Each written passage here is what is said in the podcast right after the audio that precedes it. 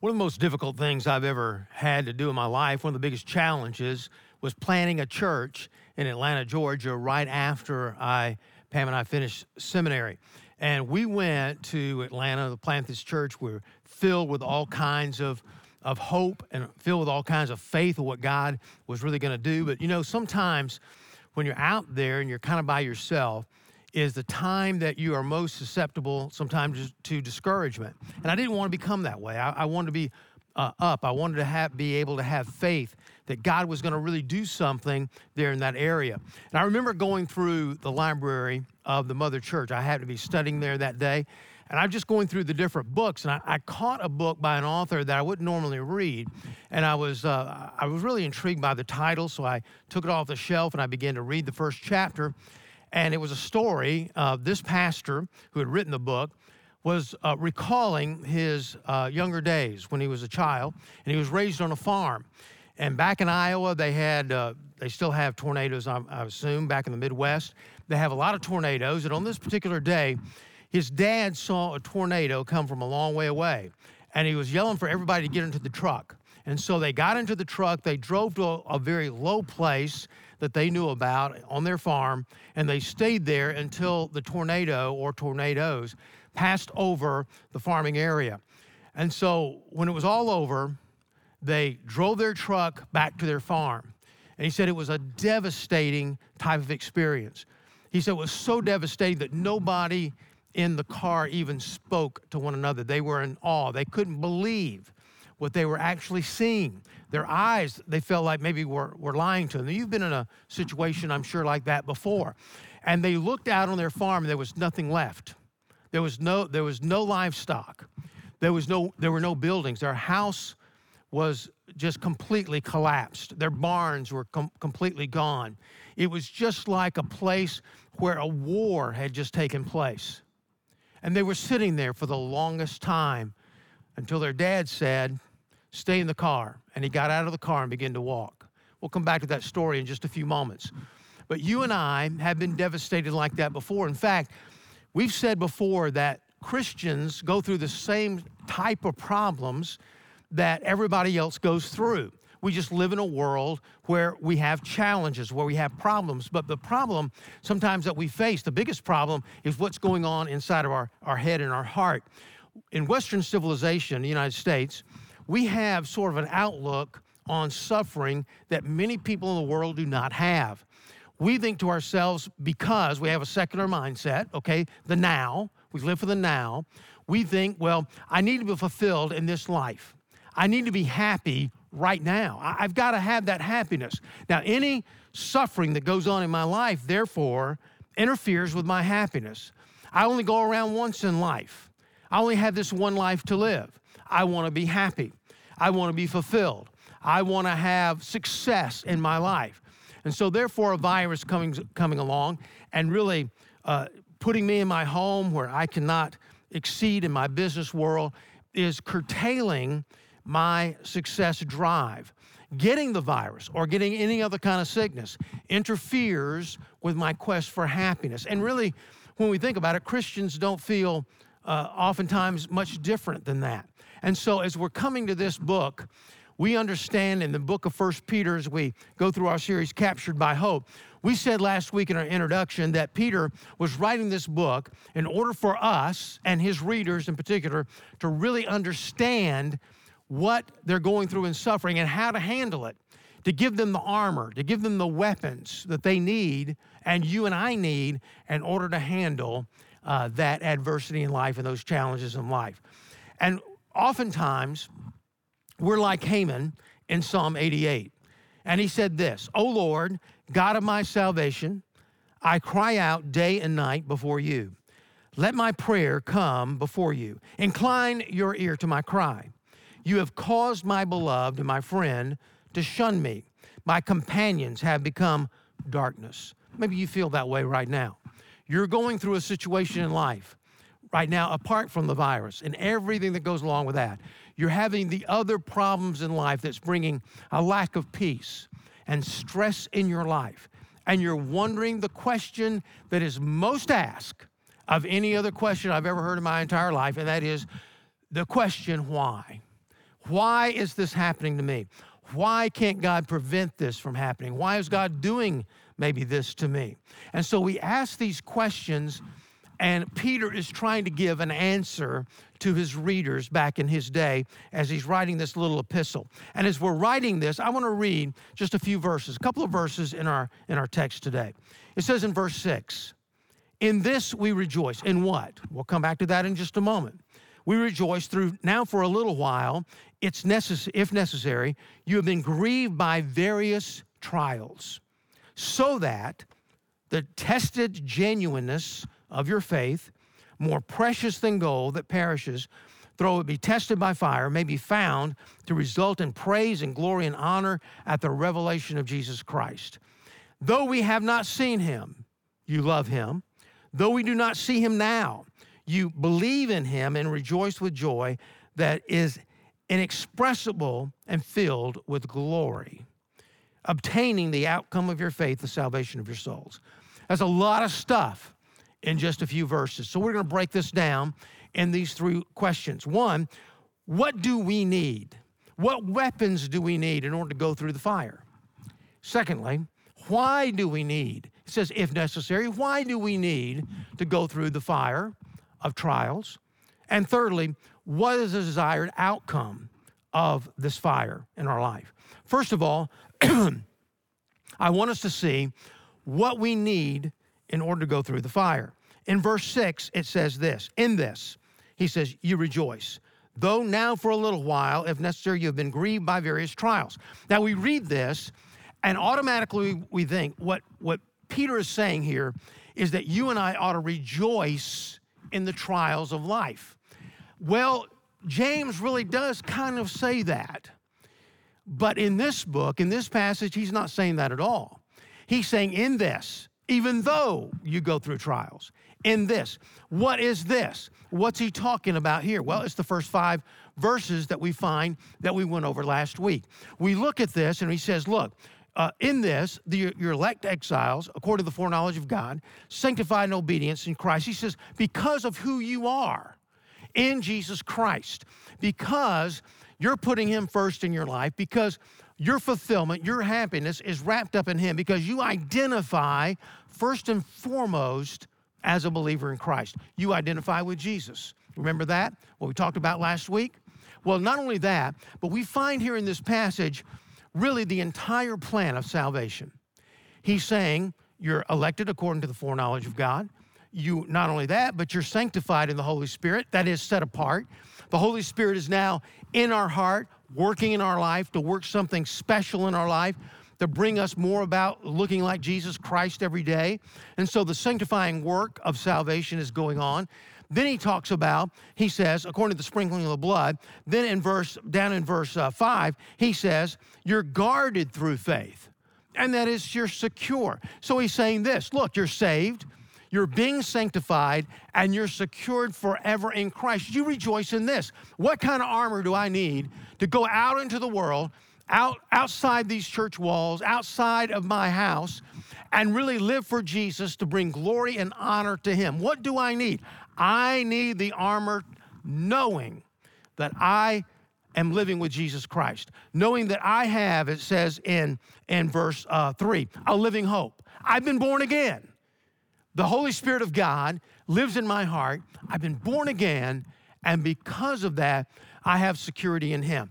I need to bank on that. He says, You rejoice in that. Not so much rejoicing in the trials, but you rejoice in the fact of what you have, the armor that you have, the weapons that you have, is knowing that you're not trying to identify as the businessman, as the husband, as the father, as the spouse. You're identifying first and foremost with Jesus Christ because he died on the cross for you. He rose again on the third day. You've invited him into your heart. The Holy Spirit of God has come to live inside your heart to begin to sanctify you and to secure you forever for heaven.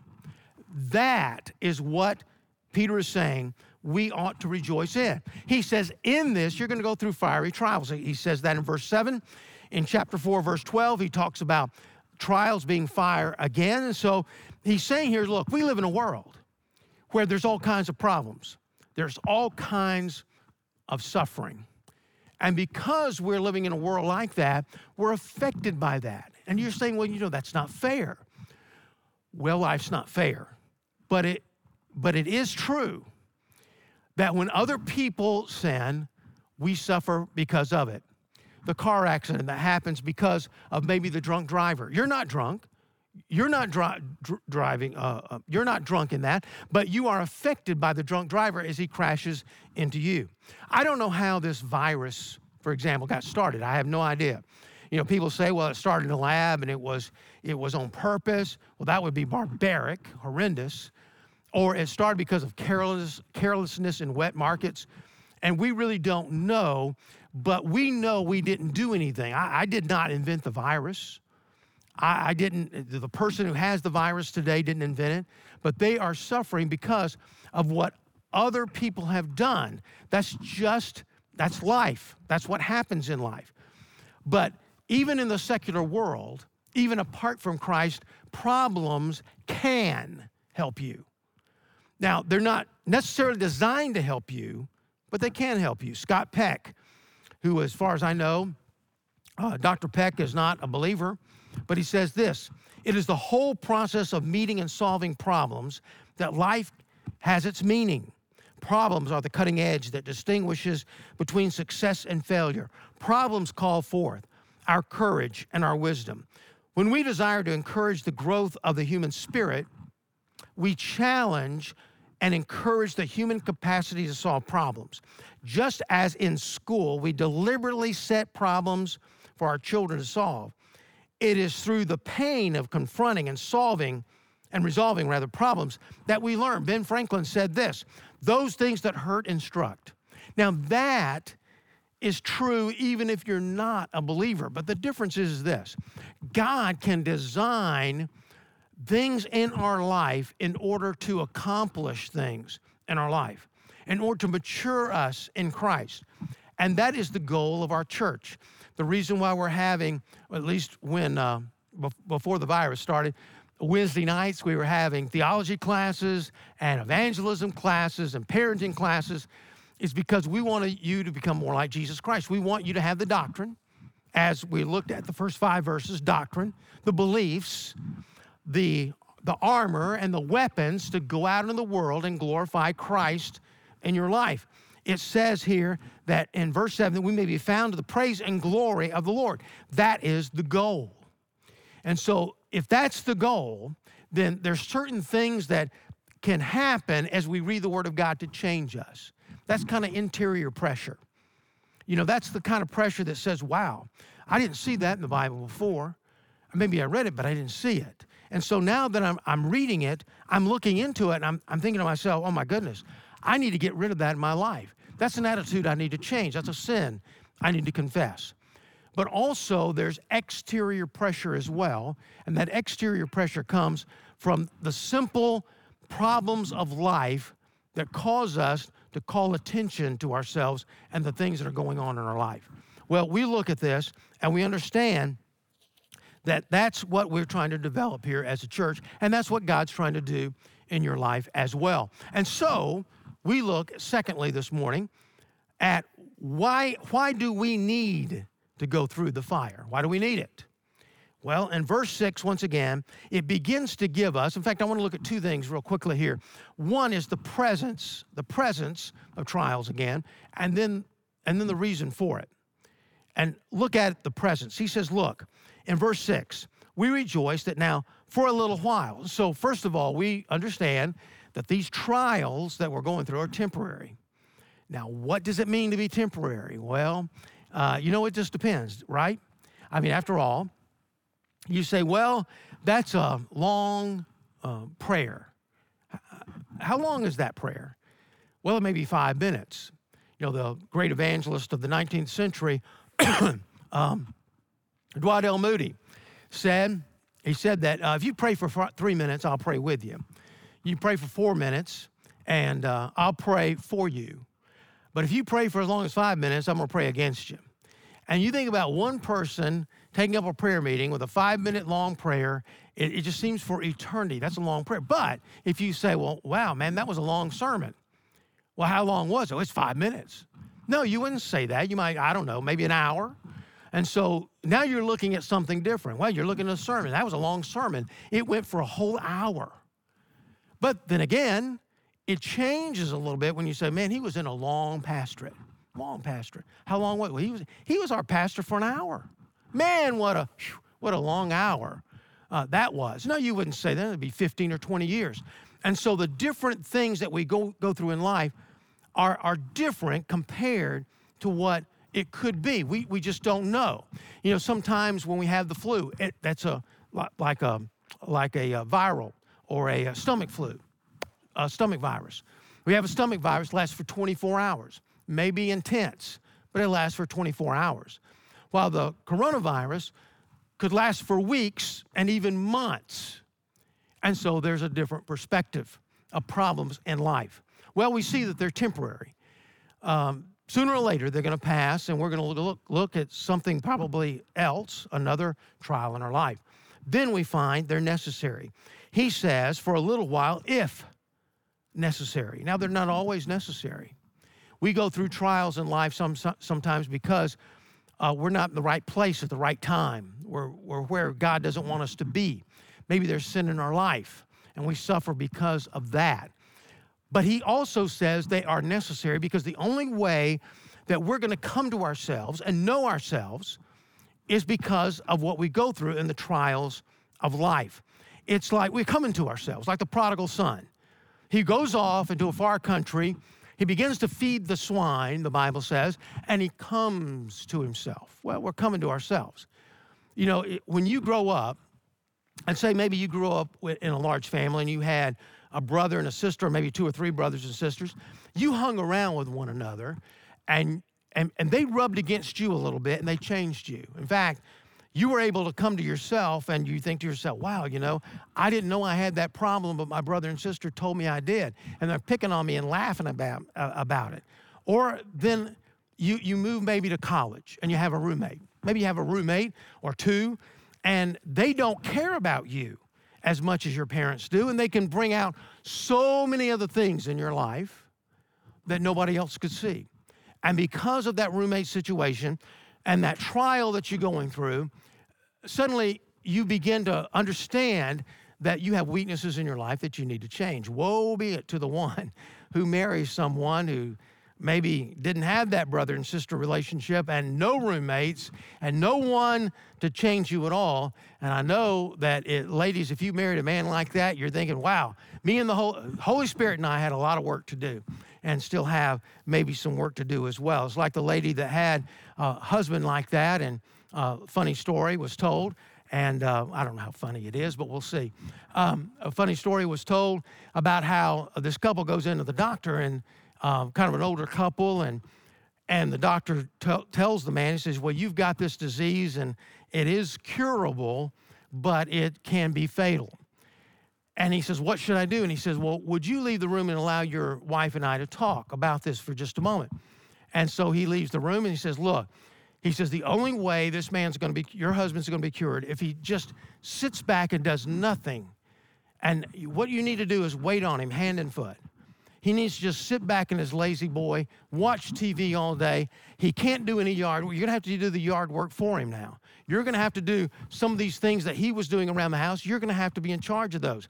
You've got to feed him right there in his chair. He can't, he can't move around a lot. And if you do this, I think there's some real hope for him. Otherwise, I'm not sure, it, it, you know, what kind of hopeful um, prognosis I could give you. And so she leaves the room kind of in a daze, walks into the waiting room where her husband is waiting, doesn't say anything at all. They get to their car, and he's just dying of curiosity. And she's, he just finally asked his wife, he said, What did the doctor say? And she said, she, He said, You're going to die. Well, I need a laugh track here. There's nobody here to laugh. That's the problem of telling a, a joke, I guess. But anyway, moving right along. They are not only necessary, but they're varied as well. Notice it says, it says, if necessary, you've been grieved for various in various trials. They could be anything, anything. In fact, he doesn't really spe- specify in this passage what it is. He says it could be anything. And not only that, but you're going to be grieved by it. And there's nothing wrong with it. He says you're going to be grieved, just like Heman was crying out to God, and that was a good thing. Here he says you're going to be grieved, and that's why you need to rely on your doctrine. You need to rely on your beliefs of the first five verses and what God is doing in your life right now and the Holy Spirit and His work in your life. You need to concentrate on that because if you're not careful, you can drown in self pity. And you don't want to do that. You really don't want to suffer in self pity. You know, when we suffer in self pity, we give our, ourselves all kinds of excuses to do all kinds of things we shouldn't be doing and making bad decisions with our life. And it could be something simple where you say you've had a bad day, it's been an awful day, and maybe you've been on a diet, but you were justified in eating that entire pepperoni pizza all by yourself. And you deserved it. You, you deserved that. Or you deserved the maybe to go out and buy something that you really didn't have the money to buy. You needed to do that for yourself because you've had such a bad week. Or like the person, the businessman. I heard the story. A businessman uh, lo- losing his business, feeling sorry for himself, so he goes out and has an affair. Why? Well, he deserved a little happiness in life.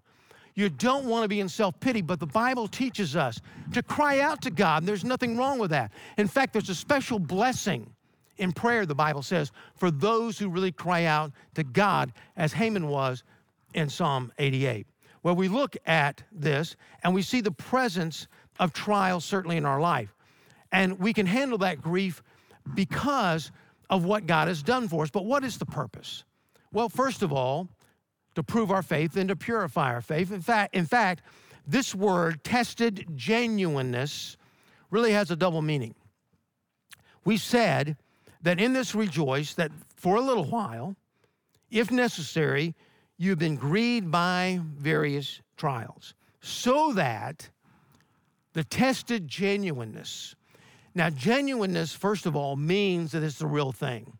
Are you really a believer? Can you look back at the first five verses of this and say, wow, that's me? I can identify with Jesus Christ. That's who I am. I know I've been saved. I know that Jesus Christ lives in my heart. You see, the only way you can know when you build a building and you're saying, oh, it's, it's tested, it's hurricane tested. I mean, we know that this building's going to hold up during a hurricane. You don't know that until what the hurricane comes. And you can see whether it's genuine or not. We've said in last week's message if Christ has gone through the fire for you at the cross, then you can know he will be in the fire of testing with you as you journey through life together. But not everybody's a believer. It, it, they're just not. I was reading a, an article this past week uh, from George Barna, the man who likes to really survey the church and survey America about religious feelings. And he said this He said, More people now are believing and are convinced, at least convinced, that there is a Satan than they're, than they're convinced there's a God. Only 51% of the people in America say they're, they are positive there's a God. 56% believe that they believe positively there's Satan. Less than 50% of the people believe in the Word of God. And so, what we have in the church oftentimes are people that are not the genuine article, they're not the genuine faith. I know that there's been a lot of articles written in the past about dones. They're just done with church. And they say, oh, we love Jesus. I'm not sure what that means. You know, I love Jesus. I don't love the church. I don't love people to be with me in the church, but nevertheless, I, I kind of love Jesus. But, but I don't want to go to church anymore. What's going on? Well, oftentimes they got into church because they had babies and they wanted their babies to come to a church like ours where they're going to be cared for. Children, when they grow up, a little bit they'll be in Uh, going to camp or going on a mission trip as a child and a Awana program. They wanted these things for their kids. Our youth program, we have a great youth program here as well as a children's program. And you know, they wanted to be part of those mission trips and part of that discipleship. But now their children are grown and they're off at college. They're just done because it never registered with them.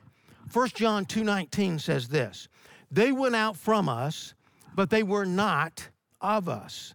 For if they'd been of us, they would have continued with us.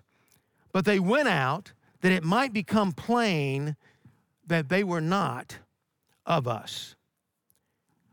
And so you're going through testing. How do you respond? You turn away from God? I'm done with God.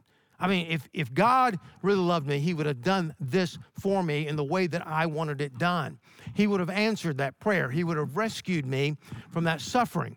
In fact, because He didn't rescue me from that suffering, my life is not what it should have been because it's not happy enough. And I'm, I'm not getting what I need to get out of this life because He didn't intervene in my life. And so I'm just done. Or are you going to turn to God? Because of the work that He's doing in your life? Are you going to trust Him? Well, it's to prove our faith, but this word tested genuine means in the original Greek language as well as genuineness for the quality of it. In other words, is it not only real, but once it's real, is it purified? And so we're looking at the purity of our faith. Now, God has told us here in verse 7 tested your faith and begins to explain it more precious than gold that perishes through though it is tested by fire may be found to the result in praise and glory and honor and the revelation of Jesus Christ. There's a goal in mind, but he says, what is the process here? What is the purification process? Well, I'm not a goldsmith, silversmith, but I've read on, on these subjects. And gold, when it comes out of the ground, it makes sense. When gold comes out of the ground, it's not purified. It, there are things in the gold that are not gold. And so, in order to purify the gold, it has to be heated. Now, many things, when you put them in the fire, they burn up. They, they just burn up. And certainly, trials in your life can burn you, and they can burn you up and burn you out and put you on the shelf. And usually, that's when the faith usually when, was not genuine. But what about the purity of it? Well, you heat the gold because of what that what that gold represents. Our faith is real. It's real gold. It's real faith. It's not going to be burned up but rather the impurities rise to the top. They're scraped off and then the gold whatever's there is real gold. And so our faith when you and i are saved is is not pure. And so through the trials of life though that is made more and more pure it's refined we go through these trials in life, even in the secular world. There was a survey done a few years ago of the 413 most successful people in America.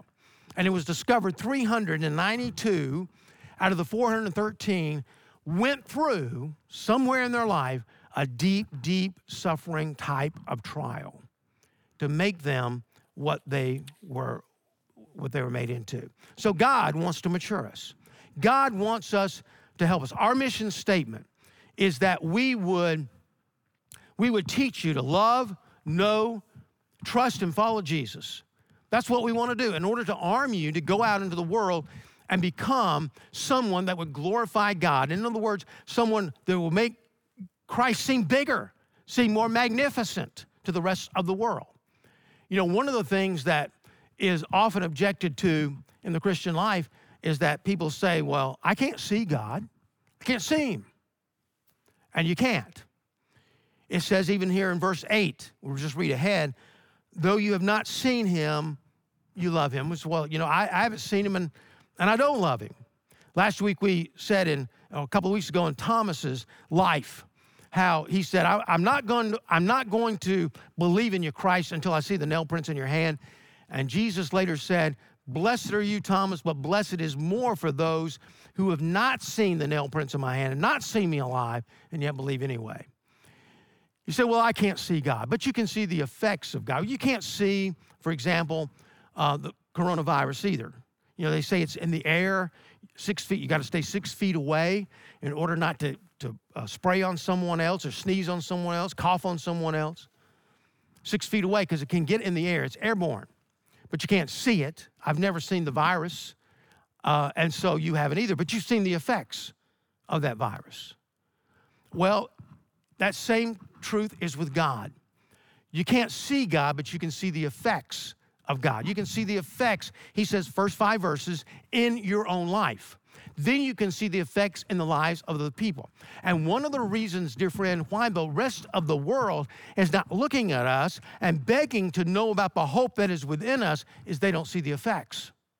they don't see. We're not, we're not armed to win the world because they're not seeing the big differences in our life. They're not seeing the hope. They're not seeing the peace. They're not seeing maybe the love of Christ come out in our heart uh, more than anyone else. In fact, sometimes even less as we can become so judgmental of other people.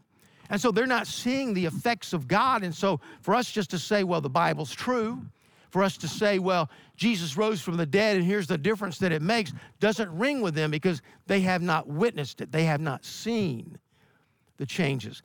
One of the problems I said a few weeks ago to our youth groups growing now, and, and once they get to college, and they're thinking to themselves, well, I'm just going to live my own life, do my own thing. One of the problems that, that we've seen is that one of the reasons they become so committed to the church is because of the surrounding people around them, the support group around them. But doctrinally, and their belief system is not really their own. And one of the reasons for that, they haven't seen the difference. You know, where are the people that were saved maybe in high school that would give a stand up and give a testimony how Jesus has changed their life and they think to themselves, wow, man, look at that person in the 11th grade and now look at them as a senior in high school. What a, this is not the same person. We're not seeing that. It's great to go on the mission trips. It's great to have the discipleship. But we've got to witness of what's going on in the life of the people. And that's one reason why in our church, our mission trips for our young people have made such a big difference. They've gotten out on the mission field and they've seen the difference that Jesus Christ can make in our life. He says, Look, I want to bring you to the praise and glory of God. In verse, uh, in verse 7, it says, The praise and glory, that is the magnified Christ. The honor, that's the things we're going to get at the revelation of Jesus Christ, the rewards that we're going to get when Jesus Christ comes back again. Well, we've looked at this, and I want to close. And we look at what the desired outcome of the fire hope we hope to be. He says, obtaining the outcome of your faith, the salvation of your souls. the soul is the whole life. That's what it's speaking of here. So it's not just talking about salvation as it happened back then when Jesus Christ came into my life. It's talking about salvation right now as the Holy Spirit is sanctifying me, verse 2, and making me more like Jesus every day and growing me up in Christ. And then it's talking about the revelation of Jesus Christ when he comes back again. We're going to be with him. We're going to be totally saved at that point. Now, the Bible talks about salvation really in three stages and talks about it in the past tense, really in all three stages, many cases. I have been saved, born again, and I've been saved from the penalty of sin in my life. Then, sanctification, I am being saved from the power of sin in my life just to, oh, or rather, the end of it is glorification. When I get to heaven, you get to heaven, and you're saved from the very presence of sin. He says the outcome of this is going to be the salvation of our souls. Then in verse 10, he says, concerning this salvation, the prophets who prophesied about the grace that was to be yours searched and inquired carefully, inquiring what person or time the Spirit of, of Christ in them uh, was indicated when he predicted the sufferings of Christ and the subsequent glories. It was revealed to them that they were serving not themselves, but you. And the things that now have been announced to you through those who preach the good news, the gospel, the good news of Christ being buried and ra- raising again, things in which the angels long to look. What's he saying here? Look, the whole Bible's about this thing. One thing about the salvation, the saved from the penalty, the presence, and the power of sin, or the power of sin and the presence of sin. That's what the whole Bible's about. The Old Testament prophets, they preached to their people, but they predicted a lot of stuff.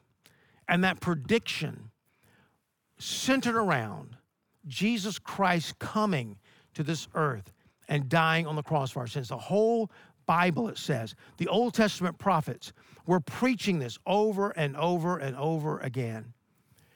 And one of the things we get also from this is that it, it, why was it so permeating everything? Because the gospel was so important. In fact, you can't replicate it. Think about that for just a moment. The only, the only religion in the world that you really can't replicate is Christianity. In other words, if you were to take most religions, in fact, maybe all of them, pretty much, and said, We're not going to have this religion anymore, and 100 years from now, they decided, We want to start that religion up again. How would they do it? Well, they would pull off from the same principles and precepts that that religion was based on, because they're based on, uh, all religions are based on precepts, they're based on principles, they're based on laws, the things that you do and the things that you don't do. Christianity is based upon a person, and it's based upon a person dying on a cross being resurrected on the third day, you can't just say, okay, we're going to take the Bible, even the Word of God, the perfect Word of God. We can't even take that and replicate Christianity without the death, burial, and resurrection of Jesus Christ. He said it's so vital, it's so important, it's so living to us. And he says the secret is, is look, you need to you need to concentrate all the way back to verse one. Identify with Jesus. Keep your eyes on him, like Peter walking on the water keeping your eyes on Jesus and not the circumstances of life. Identifying with him, him, not the things of the world. Years ago, I had an opportunity to serve an internship at uh, First Baptist Church of Atlanta for a short time uh, during my coursework, and um, got a chance to meet Charles Stanley and some others.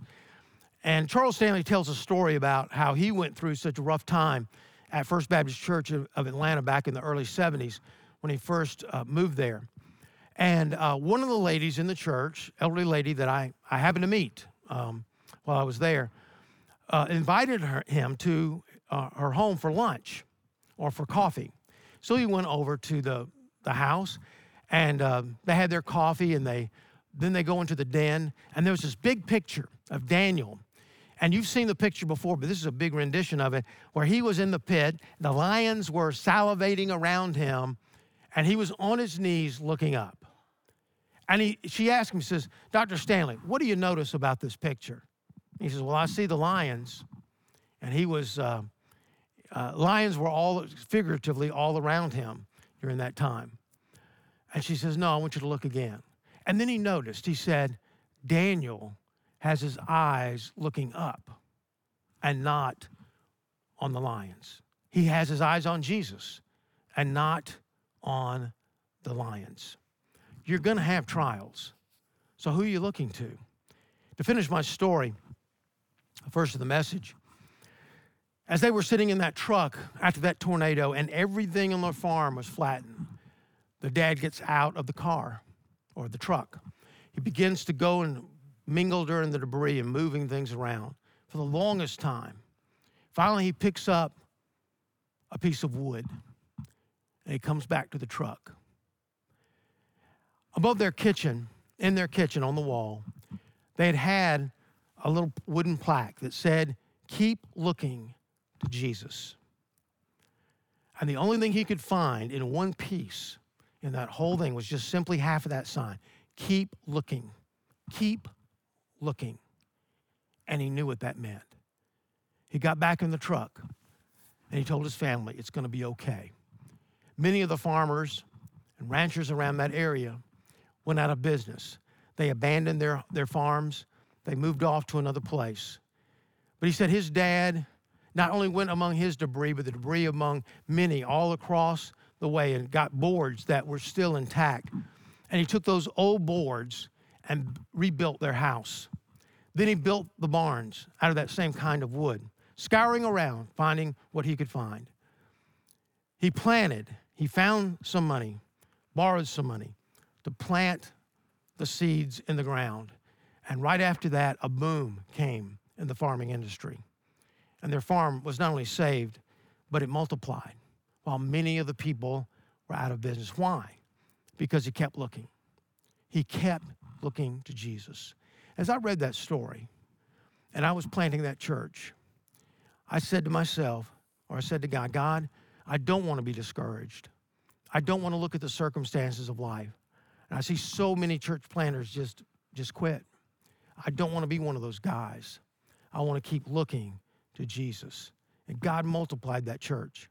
And it became a very strong church in that area with many great people. And through that, through that experience, God moved me here almost 27 years ago. But it all kind of began a little bit with that encouraging word, keep looking to Jesus. Thanks for listening. You can find more sermons and other information at